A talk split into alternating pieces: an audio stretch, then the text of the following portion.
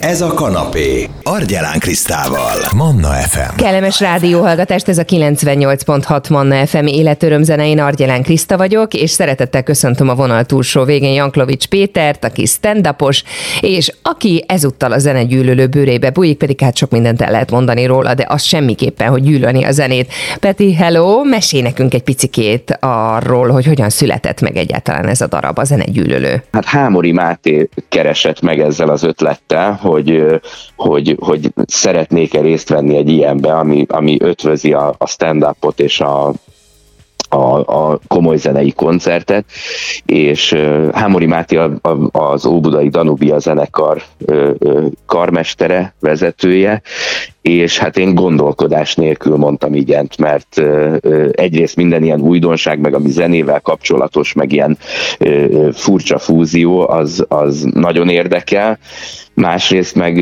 azért tudtam, hogy, hogy bármennyire is tényleg nem vagyok klasszikus vagy komoly zene rajongó, de tudtam, hogy azért, ha megszólal egy 80 fős szimfonikus zenekar, akkor azért ö, ö, ö, feláll az ember karján a szőr. Játszol valamilyen hangszeren egyébként? Van közöd a komoly zenéhez? Nem, nem, nem, nem tudok sajnos játszani semmilyen hangszeren. Ezt ö, egyszer sérelmeztem is anyukámnak, vagy hát nem sérelmeztem, hanem mondtam neki, hogy hát azt sajnálom, hogy kimaradt az életemből, és akkor így könnyes szemmel rám nézett, és azt mondta, hogy hát kisfiam, öt percig nem tudtál egy helyben ülni, hát el tudod magad képzelni, hogy órákig gyakorolsz egy hangszeren, és azonnal mondtam, hogy nem úgyhogy nincs semmilyen zene, sőt a klasszikus zenéhez nagyon-nagyon sokáig, nem azt, hogy most se konyítok, de tehát, hogy most azért ilyen, mit tudom, emblematikus műveket azért felismerek, ami, ami pont egyébként, amik felhangzanak például a zenegyűlölőben.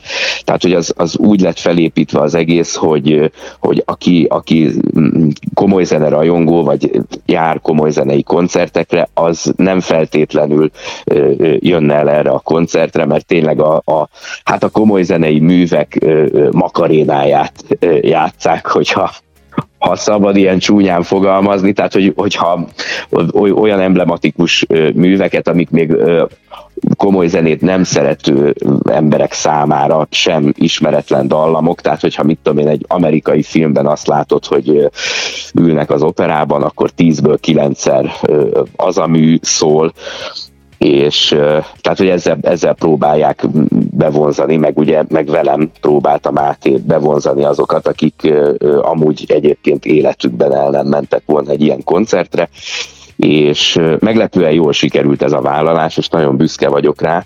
Tehát, hogy rengeteg visszajelzés volt, illetve még, még ismerősi baráti körömből is jeleztek vissza, akik, akik nem voltak ilyenen soha, miattam eljöttek, és akkor kérdezték, hogy az melyik is volt, az a fúvolás, az milyen szép volt. Úgyhogy, úgyhogy ez egy tök sikeres projekt. Mindent kipróbáltak, amit ötvözni lehet ezzel a műfajjal, vagy még annál is többet. Van ennek egyébként mintája ennek az előadásnak komoly zene stand összevariálva? Hát nem is, hát nem is csak a stand-up hazájában, hanem, hanem ugye azért 2022 van, tehát nincs új a nap alatt, tehát hogy ez nem, nem találtuk fel a spanyol viaszt, tehát hogy volt már ilyen külföldön, sőt itthon is volt, de ezek ilyen egy-egy alkalmas dolgok voltak, és hát ezt se játszuk sajnos sűrűn, de hát az nyilván egyeztetési nehézségek miatt, meg azért egy ilyen produkció nem fér be akárhova, tehát hogy nyilvánvalóan kell egy olyan színpad, ahova odafér egy 80 fős zenekar, plusz én, és, és ehhez egy akkora nézőtér, ami, ami ki tudja ezt termelni, tehát hogy itt mit a évi, évi néhány alkalommal játszuk, de, de azt kell, hogy mondjam, hogy a 2018-as bemutató óta többé-kevésbé rendszeresen azért. Nyilván azért volt közben egy Covid, amikor semmi nem volt. Mennyi rugalmasságot enged meg neked ez az előadás? Mennyiben változik minden egyes bemutató miattad? Hát figyelj, annyiban változik, hogy amit, amit elfelejtek elmondani, az nincs abban az előadásban. Igazából, figyelj, igazából az van, hogy, hogy tök jó útmutatót kaptam Mátétól, amikor, amikor ezen elkezdtünk ötletelni, tehát hogy először hozott nekem egy listát, hogy ők miket fognak játszani, nyilván abból én akkor még nem túl sok mindent ismertem, de aztán belehallgattam, és tudtam, hogy ismerem, tehát hogy elég, egészen elég ügyesen válogatta ezeket össze Máté és írt nekem egy, egy ilyen egyoldalas gépelt oldalon egy tök jó itinert, hogy be lehet belekötni, mert nyilván tehát, hogy ennek az az analógiája, hogy bejövök az elején, és akkor elmondom, vagy kérdőre vonom a, a nézőket, hogy miért járnak komoly zenei koncertre 2022-ben, azért, hogy elegánsan felöltözve, kényelmetlen ruhába azt nézzék, hogy 80 zenész smokingban, meg estély ruhában ül a színpadon, és ülve játszik,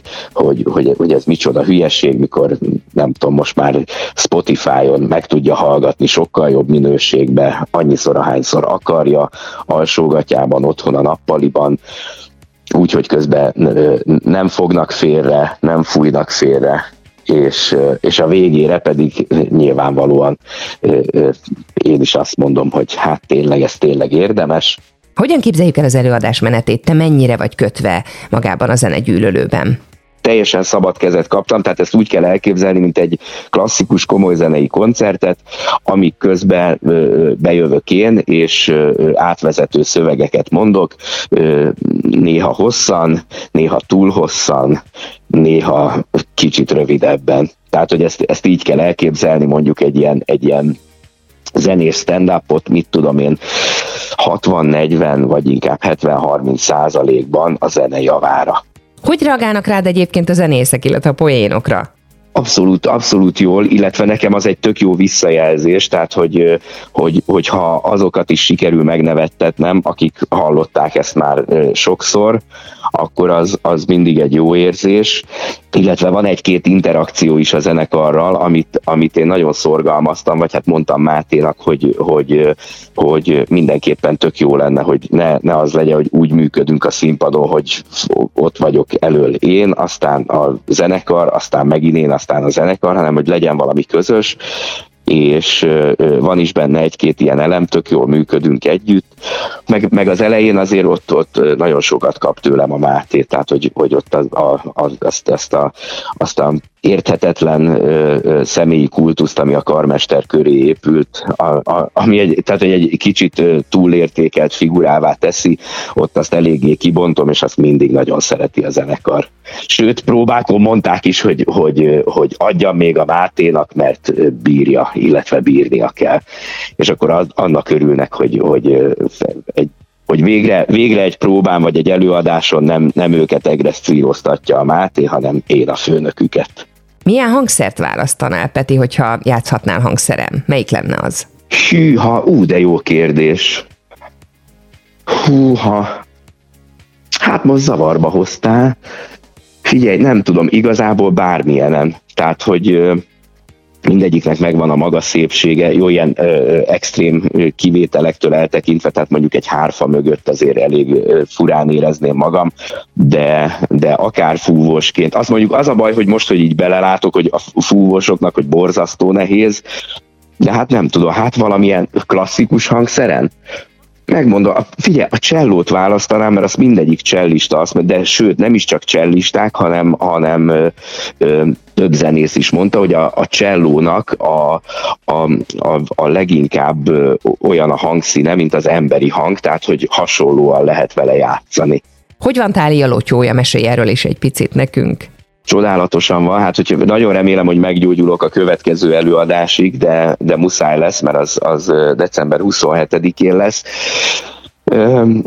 Bemutattam, mi, mi, mióta beszéltünk, azóta, azóta bemutattam, és hát merem így mondani, hogy, hogy nagy sikerrel játszom, mert hála Istennek telt házas szinte az összes előadás, és elkezdtem utaztatni, voltam vele már Tatán, aztán, aztán viszem januárba hat helyre, viszem Gödöllőre, Székesfehérvárra, Debrecenbe, Zalaegerszegre, lesz ugyanúgy Budapesten, úgyhogy hála Istennek azt sokat játszom, és nagyon-nagyon szeretem, egyre jobban, vagy hát egy, egyre biztosabb vagyok benne, és, és azt látom, hogy a nézőknek is nagyon-nagyon tetszik. Hogy telik a karácsony majd, Peti?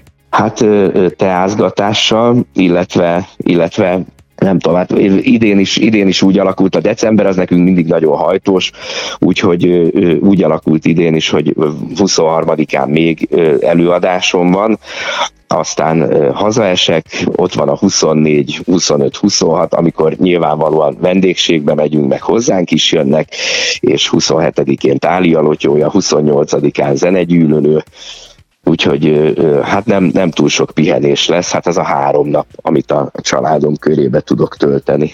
Nagyon szépen köszönöm Janklovics Péter stand-upossal, színművésszel, zenegyűlölővel beszélgettünk itt a Manna fm hiszen december 28-án a Ramszínházban lehet megnézni majd ezt a produkciót a Danubia zenekar együttműködésében, úgyhogy biztos, hogy mindenkinek fantasztikus élményt fog ez nyújtani majd, és hogyha valaki szívesen visszahallgatná ezt a mostani beszélgetésünket, akkor ezt is a Manna FM podcast felületén megtalálja majd akár itunes akár Spotify-on. Manna, ez a kanapé, Argyelán Krisztával.